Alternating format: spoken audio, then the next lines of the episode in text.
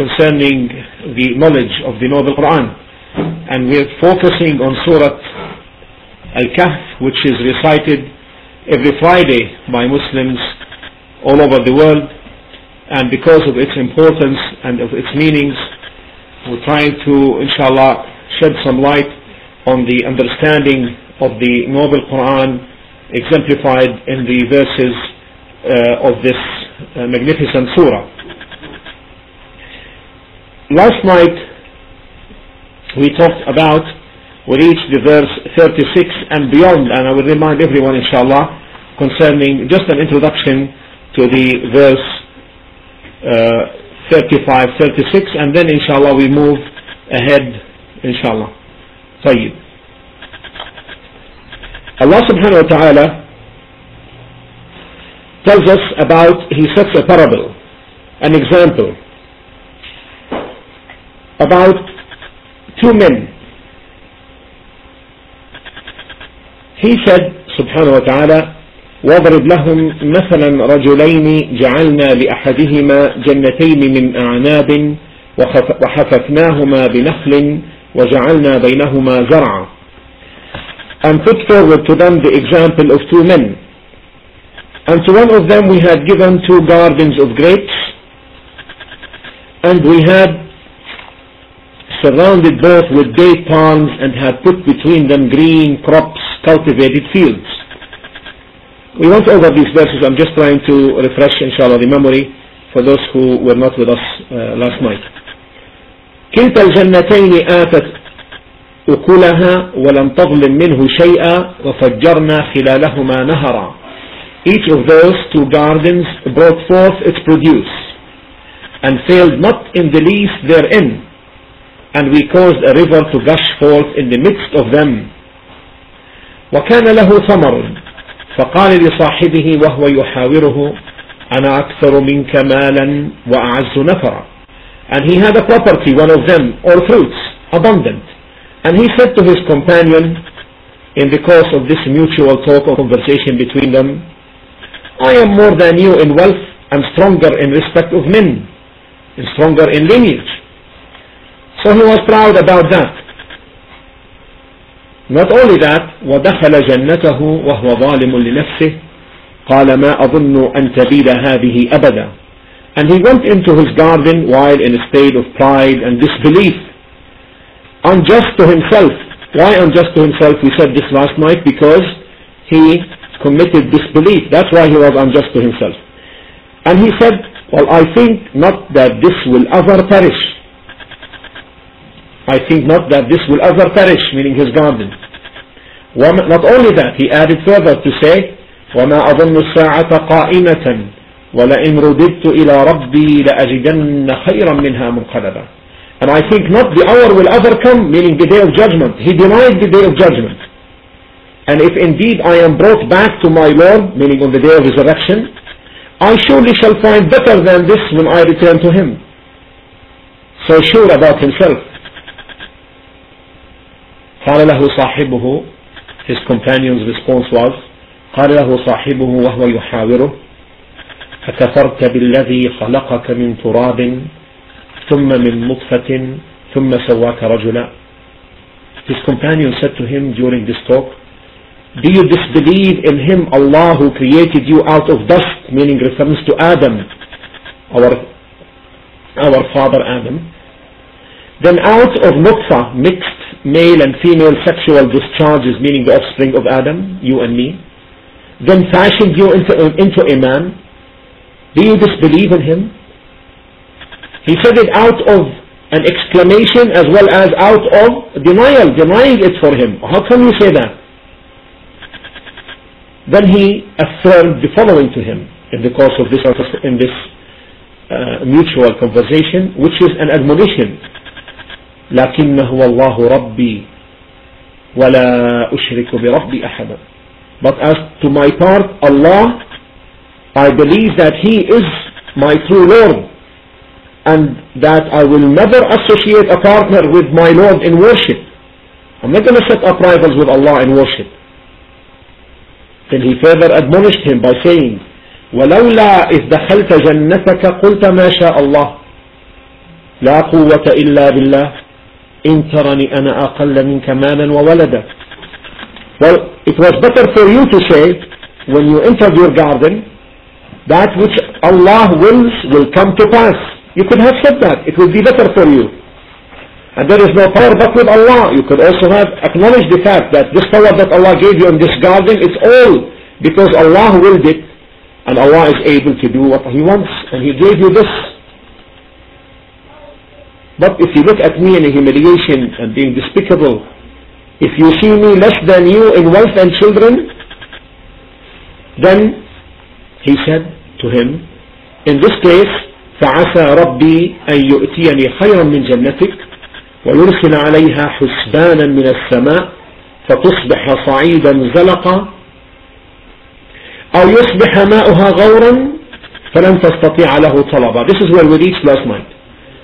Then he said فعسى ربي It may be that my Lord will give me something better than your garden.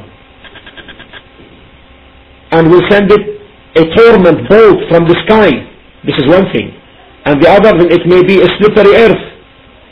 Or the water thereof of the gardens become deep, sunken, underground. The water, you can, you're going to dig so far to go to the water so that you will never be able to seek it.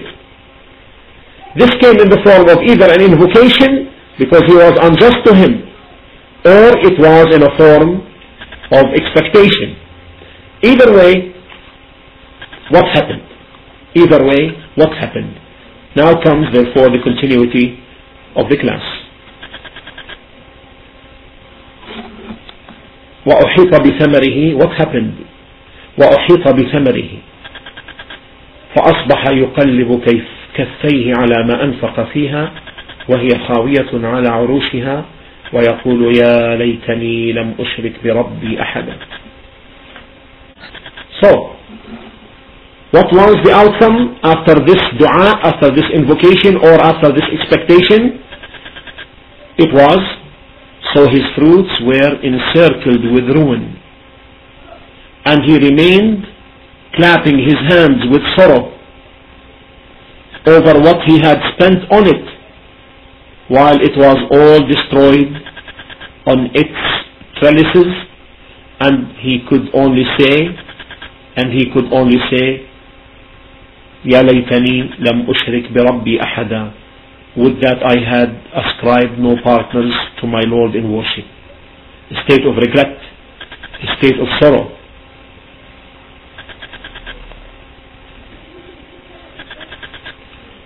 Okay, Alhamdulillah, Jazakallah khair, أخي Purpose. May Allah reward you for your efforts. So, فأصبح أحيط بثمره. All his fruits were destroyed. Then فأصبح يقلب كفيه. Then from regret he started to clap his hands, his palms. Clapping his hands with sorrow. And we know that if man becomes regretful, he does the same thing. Sorrow for what? Because of what he had spent on it, on the gardens. And this tells from this verse, the obvious meaning is that he really spent a lot on it. While it's all destroyed on its trellises.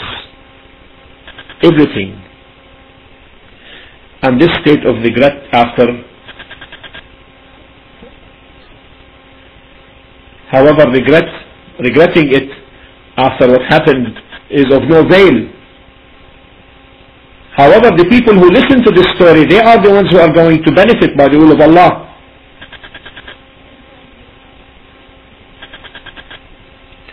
And then Allah spoke about him again. وَلَمْ تَكُنْ لَهُ فِئَةٌ يَنْصُرُونَهُ مِنْ دُونِ اللَّهِ وَمَا كَانَ مُنْتَصِرًا Verse 43. And he had no group of men to help him against Allah, nor could he defend or save himself. So the thing that which he was proud of when he told his companion, أنا أكثر منك مالا وأعز نفرا I have more wealth and better lineage than you, all of that.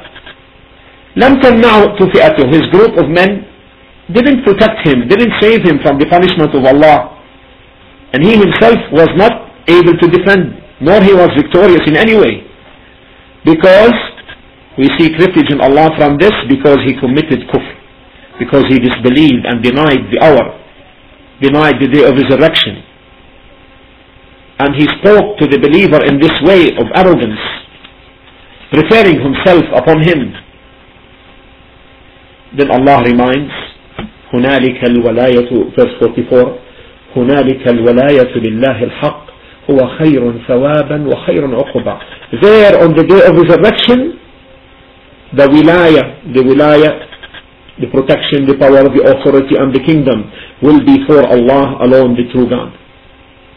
He, Allah, is the best for reward and the best for the final end. Two things.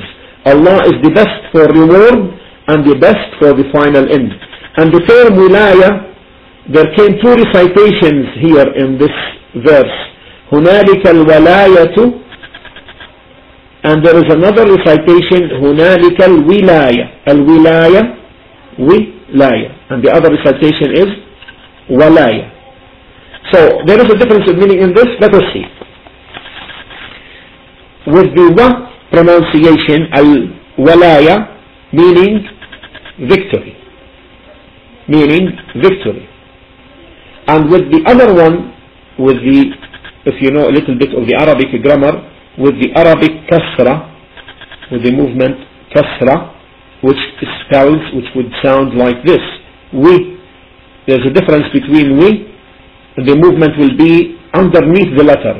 In the former one, in the former one, wa, the letter, the movement letter will be on top. There is a difference between the two. One on top, one on, is underneath the letter. Uh, the first one which is on top, the fatha is above. It's called fatha. And the second one is called kasra. It will be underneath the letter. So in the second recitation, al-wilaya, it means authority and kingdom, and kingdom. So on the day of resurrection, there will be no, on both recitations therefore, there will be no victory, nor kingdom, nor authority except lillah al-haq, the true God Allah. And therefore, if there is no victory and no authority except with Allah, then those other than Allah can benefit not. Those other than Allah can benefit not. And Allah subhanahu wa ta'ala is now reminding us Allah is the best for reward. Because other than Allah so other than Allah if anyone other than Allah gives a reward to a person he will give it like equal to or if he increases it he may increase a little bit. But with Allah subhanahu wa ta'ala the reward it could magnify ten times to 700 times and to higher amplification in the world. Countless. Alhamdulillah. Also, Allah is the best for final end. Allah is the best for final end. He the most magnificent, the most high. And the one who looks for Allah to be the best for the final end, then this is better for him from anyone else other than Allah or anything else other than Allah. Because any end with the humans will vanish. But that with Allah will continue to exist. Now, this story which Allah subhanahu wa ta'ala told us, the parable, is it real? Meaning, did it really take place? Or is it just quote unquote, an assumption as if it took place. Okay? There are parables in the Quran which they didn't take, which didn't take place. There are. This is, this is a form which exists.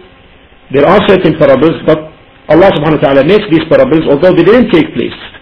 As for example, I remind you just for your information, in Surah Al-Nahl uh, 76, this is one, and also in Surah Al-Zumar 39,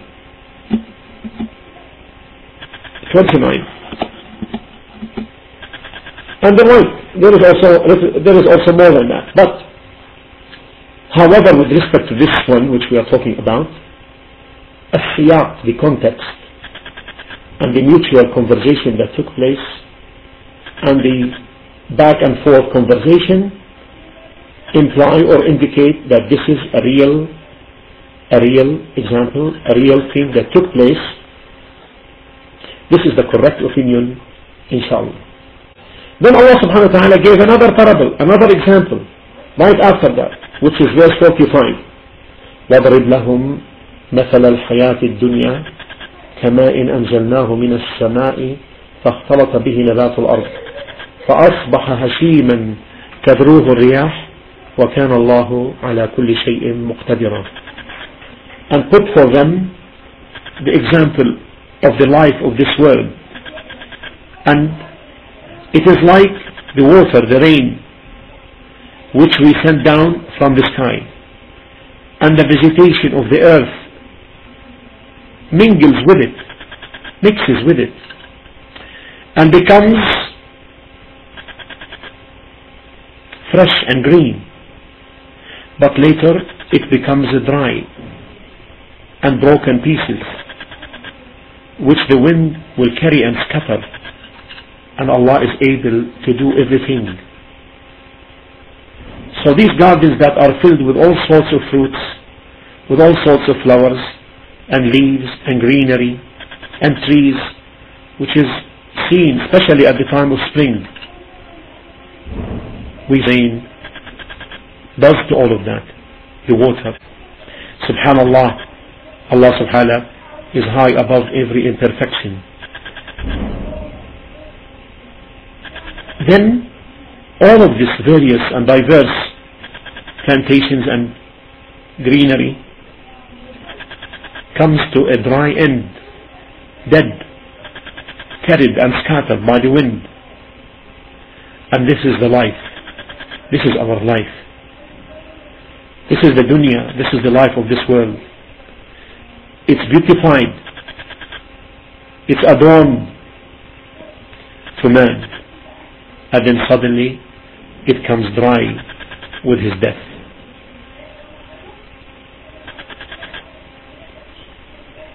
It is inevitable that either man dies or that he loses this life. This parable is exactly the same as life. And Allah subhanahu wa ta'ala had set parables in many places in the Quran about regarding this dunya, this life of this world, so that we don't really become attracted to it. And that we don't hold to it and cling to it. And it's amazing that we are really somehow deluded by it and running after it, although its worries and constant worries is much more than its comfort and pleasant times. Inshallah we continue by the will of Allah subhanahu wa ta'ala explaining more about these verses. Inshallah tomorrow by the will of Allah subhanahu wa ta'ala. If you have any question, to open the room inshallah for questions. And if you have questions concerning these 10 days, these blessed 10 days of the month of the Hijjah, and with respect to Salat al-Eid and the fasting of day of Arafah, go ahead.